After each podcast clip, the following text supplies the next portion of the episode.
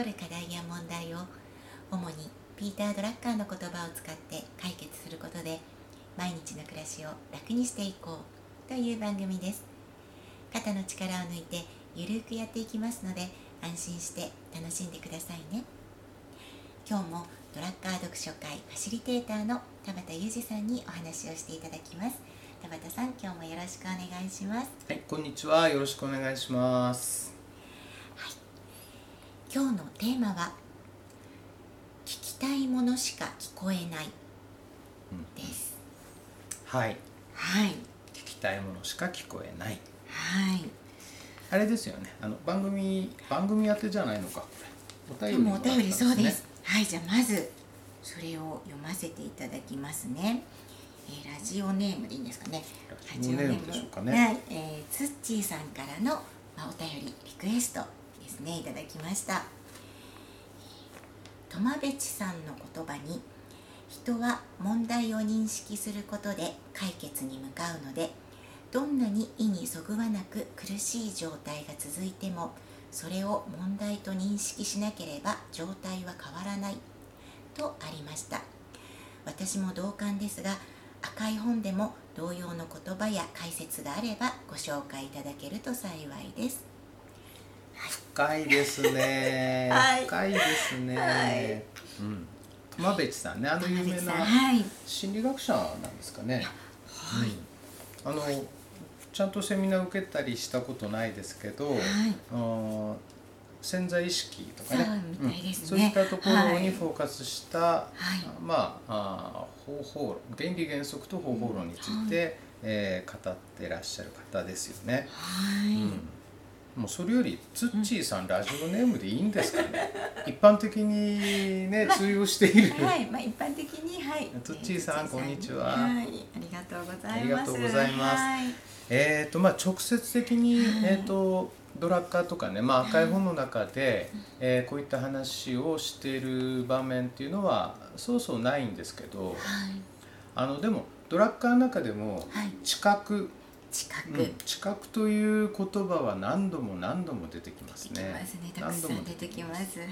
うんとドラッカーはそのお大きく2つの方向からものを見るっていうことが得意なんですねパターンとしてあって、はい。うん、例えばそうですね。あの我々がよく使ってる仕事と人のマネジメントみたいな。仕事と人のマネジメント。あのはい。マネジメントの中でも、はい。中核的な存在なすところなんだけども、はい。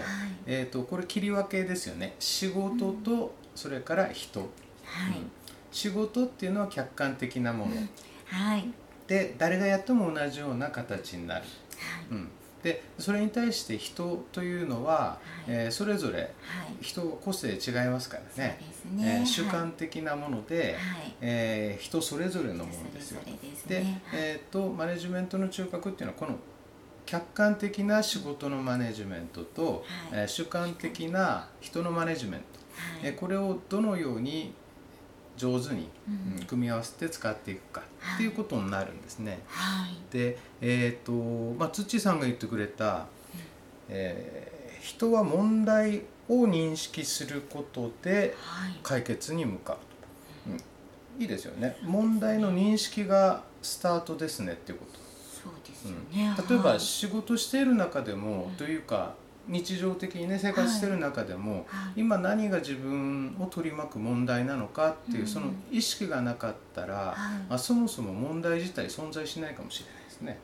そういうことですね。問題として認識しなければっていう意味ですよね、うんうんはい。どんなに意にそぐわない苦しい状態が続いても,、でもなんとなく苦しい苦しいとかって思っている、感じている。感じていることと、うん。と、はい。そこから認識してそれが明確になるっていうのは違って、はい、うん、分か分かってきました。はい、うんでえさらに言うとさらに言うとそれをちゃんと本質をね、うん、現状をちゃんと見ることで本質を正しく捉まえたら、その瞬間に物事は解決の方向に向かうそうですね、勝手にその潜在意識が解決する方向に自分を、えー、誘ってくれるみたいな。あーそっか。問題として捉える捉えたら、うん。あしっかり捉えるっていうのはいが実は大事なんだろうと思うんですけど、はい。それをちゃんと自分ごととして、うん。えー重要なこととして捉えた瞬間にうん。人間ってすごいその能力持っているのでじわじわすごく分かってき能力ました。持っているので、えーそれが自分の潜在意識をフル活用してうん。課題解決問題解決の方に自分を連れてってくれる、うんうんうん。そういうことだと思うんですよね。はい。で、えーそれらの前提としては、えー知覚する能力。これは機械にはできない。そういうここととでね人にしかできなはい。知覚能力なんですね。で、えーとまあ、今日のタイトルにもテーマにも、あーだんだん近づいてくるんですけど、はい。えっと、私たちの周りには情報がすっごい溢れていますよね。そうですね。もう何から何まで、で、はい。これを人間の意識っていうのは、はい。あー自分で意識したものしか入ってこないんですね。そうじゃないと人間の脳みそパンクしちゃいますよ。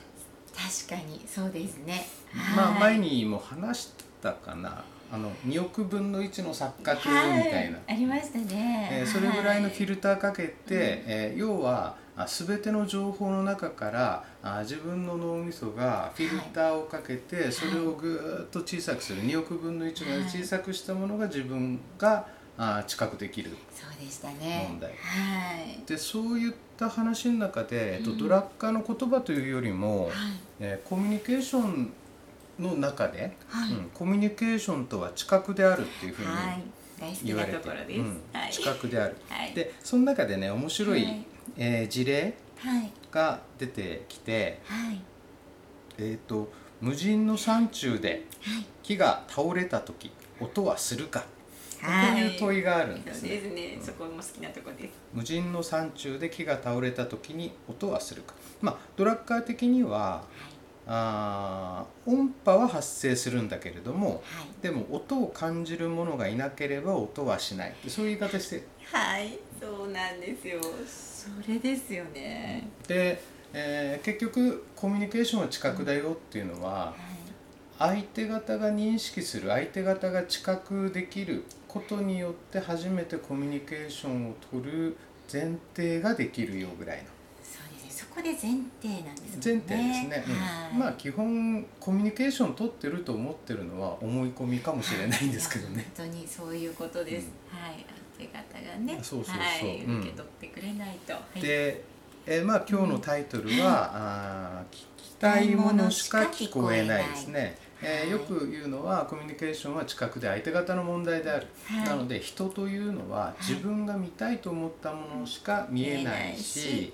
聞きたいと思ったものしか聞こ聞こええないません。はい、それってもう脳の作りがそういうふうになってるんですね。そうなんですよね。こうん。まあ、ロボットの実験で、はい。えー、と研究室の中にえーその、えーなんだろう爆弾を持って行ってみたいな。のあるんですよ。次元爆弾ですね、えーそして、はい。えー、と置いてきてっていうそのプログラミングを自分でうん。知覚できるように、はい。うん。えーカメラつけて、うん。えーそれからマイクもつけて、うん。えーそしてロボット自身があー全てを知覚するようにってやると、はい。要はそこにいい重い軽いの差がないので、はい。ロボット動けなくなっちゃうんですねつまり周りの情報量が多すぎてはい。くら計算しても答えが出ない。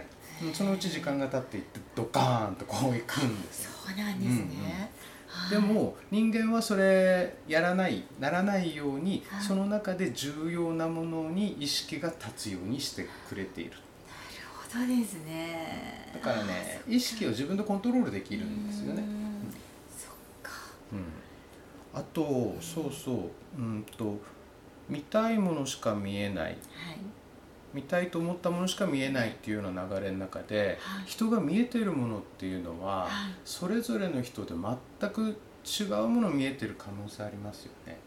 まあそうですうん。ね、あとはい。色なんかも、はい。うん。あ見え方見え方っていうか感じ方。感じ方、だからそっか。感じ方感じ方ってもちろん人によって違うじゃないですか、うん。でもあの実際目で見ても見え方もねうん。うんあのね実は人それぞれみんな違うんだよなって私なんかすごい思っていて、うん。はい。とあのじななんて言ったらいいんですかね。あのーい、わゆる色覚とかねまはいはい。あるじゃないですか。ええ。色覚色覚のことははい。これなんだろう。本当に見え方ね見えてる、まあ色とかも人によって実際違うんですよね。なおさんあれですよね、あの色覚の関係の NPO にもはい。所属してらっしゃいましたよね。とカラーユニバーサルデザイン機構うんうんの、はい、一応あのちょっと個人で会員としてメンバーになってるんですが、あのいわゆる一般的にあの色弱とか色弱とかね。うん。たりしますよね。まあ、それってあの遺伝子、はい、のものなのであの必ず一定数の方がこうそういうなんかこうんなんうん、いやなんか聞いたことがあって、えーっといわゆるね、はい。い、わゆる色弱。うはい。えっとね鉄道の免許あの要件にも入っていてそこではね、えー色覚異常っていううねーんそういう表現そういう表現、あの嫌いな表現なんだけど。そう私もさっきちょっと色弱も弱もね、うん。今弱いってなんかなんかそこにこそうですねういい悪いが入ある。みってるたいな感じでが異常ってなると正常がいるの？とかね。うんそうなんですよね、まあ、前から嫌いではあるんだけど、うん。まああーそれは法律上そういうふうに今定められていて、ですねはい、えっ、と、うん。運転士はい。になる時に、はい。えー色覚異常じゃないことみたいなね、そういう要件あるんですよね。ね。ちょっとそこを語るとねまたふあのいろいろ深くなってしまうので、あの確かにまあ便宜上というのかな。やっぱりあの一般的にはやっぱりそういう表現されてますけどあのまあお話ししてしまうとし私父が色弱でだから私はそのその保因者と呼ばれる、うんうんでで私の息子が色弱と呼ばれるうん形になってるんですよね、だから、えっと、見え方が、まあ、多数派に対して少数派の見え方、っていうことと私たちは感じてるんですけど、うん、なので、あのーまあ、そのこともね知れば知るほどあ人ってみんな見え方も違うんだって、うん。そのリアルな見え方、うん。うん。そういうふうに思ってますね。うんなんかそういった関係で、はい。あの奈緒さんがそういったあー色覚に関してね、はい、うん。まあ、携わってるよというような,、はい。ようなところで、ええ。えちょっと調べたら、はい。えいわゆるねはい。いわゆる、うん、色覚にはい。まあ異常言葉うまく出てこないんで、でもえ色弱うん。ってくくられる、うん。くくられるの人の割合ってことですよね。ー、5%もそうです。いると。そうですね。すごいですね。かなりのだから皆さん多分あまり知られてない感じだと思うんですけど、うん。あのおよく表現するのは男性の20人に1人なんです。男性の20人。20人に1人。うん。で女性はねあの500人に1人の割合で、その見え方の人がまああのあいる存在するんですけどただうん。逆にその私さっき本因者って言いましたけど、うん。うん。その遺伝子を持っていてっていう人は女性の10人に1人です。あすごいですね。10人に1 10人人に1人そうなんです、だからでそれをね多分ご自身で知らない人がものすごく多い、そうなんでしょうね、うん。いやそしてはい。今言った男性の5人、えー、と20 5%20 人人に1人、に一人ですね。はい。えー婚姻者は女性の10人に1人、です、はい、これすでに異常というくくりはできないレベルです そうなねんですよ。はい、あと、うんもう一つ思ったのが、はい。そういった人たちでも一律に見えるわけじゃなくって、えーいろんなその段階っていうかねね。一人一人多分違うんじゃないですかね。やっぱりその世界でも一応なんとか型とかなんとか型とかね、うん。あのこれもねもしかしたら全く知らない方も多いかと思うんですけど色弱って呼ばれてる見え方の人の中にも種類があって、うんうんそれも型があるんですね、うんうん。それも割合もあるんですけどさらに何型の中でのやっぱり強度とか弱度とか、うん。あのそういうのもうん。あるしそれもでも私は思うのはあの結局段階あると思うんですよね、これより上だった多ら分便宜上便宜上ったくくってるだけで類型に、そうですね、うん、してるだけなのかな、うん。そう考えたらねそう考えたら、はい。多数派と呼ばれている人たちもそこ見なんです。ことは違うんじゃないですか。そうなんですよ。だから一般色弱とかなんか一般的なって言われてる、まあ、私たちの中では C 型って表現する中にも、ぜあ C 型っていうん C ですね型って言うんです、で色弱って呼ばれる中には、まあえっと、P 型とか D 型とかうん。T 型とかあるんですけどねそこにもまあ弱とか強とかあるんですけど、うん。じゃあ私たちのその一番多数派の C 型と呼ばれる見え方の人の中でも絶対 あのいろんなね、うん。あのだだ段階っていうのかな、うんうん。違いはねあると思うんですよね。ねまあうん、段階っていうのは一つの類型化する時の段階なんだけど、はい。やっぱり人の受け止め方っていうのは、色にしてもね音にしても、はい。まあ、味覚にしても、はい。言葉にしてもね、か全部ですね。うん、全てのその、のインプットされる情報っていうのは、はい。全員捉え方本当は違うんじゃないのかな。73億通りあるんじゃないのって気がするんですでも今おっしゃる通りです。73億通りそれが一番しっくりきますね、うん。うん。ということは、はい。それをどこかの段階で異常だとかね、うん正常だとか異常の反対に正常正常っていうのがあるはずだと、つまりうん答えがあるはずだの世界ですよねこれね。はい。そうですね、うんか色弱、うん。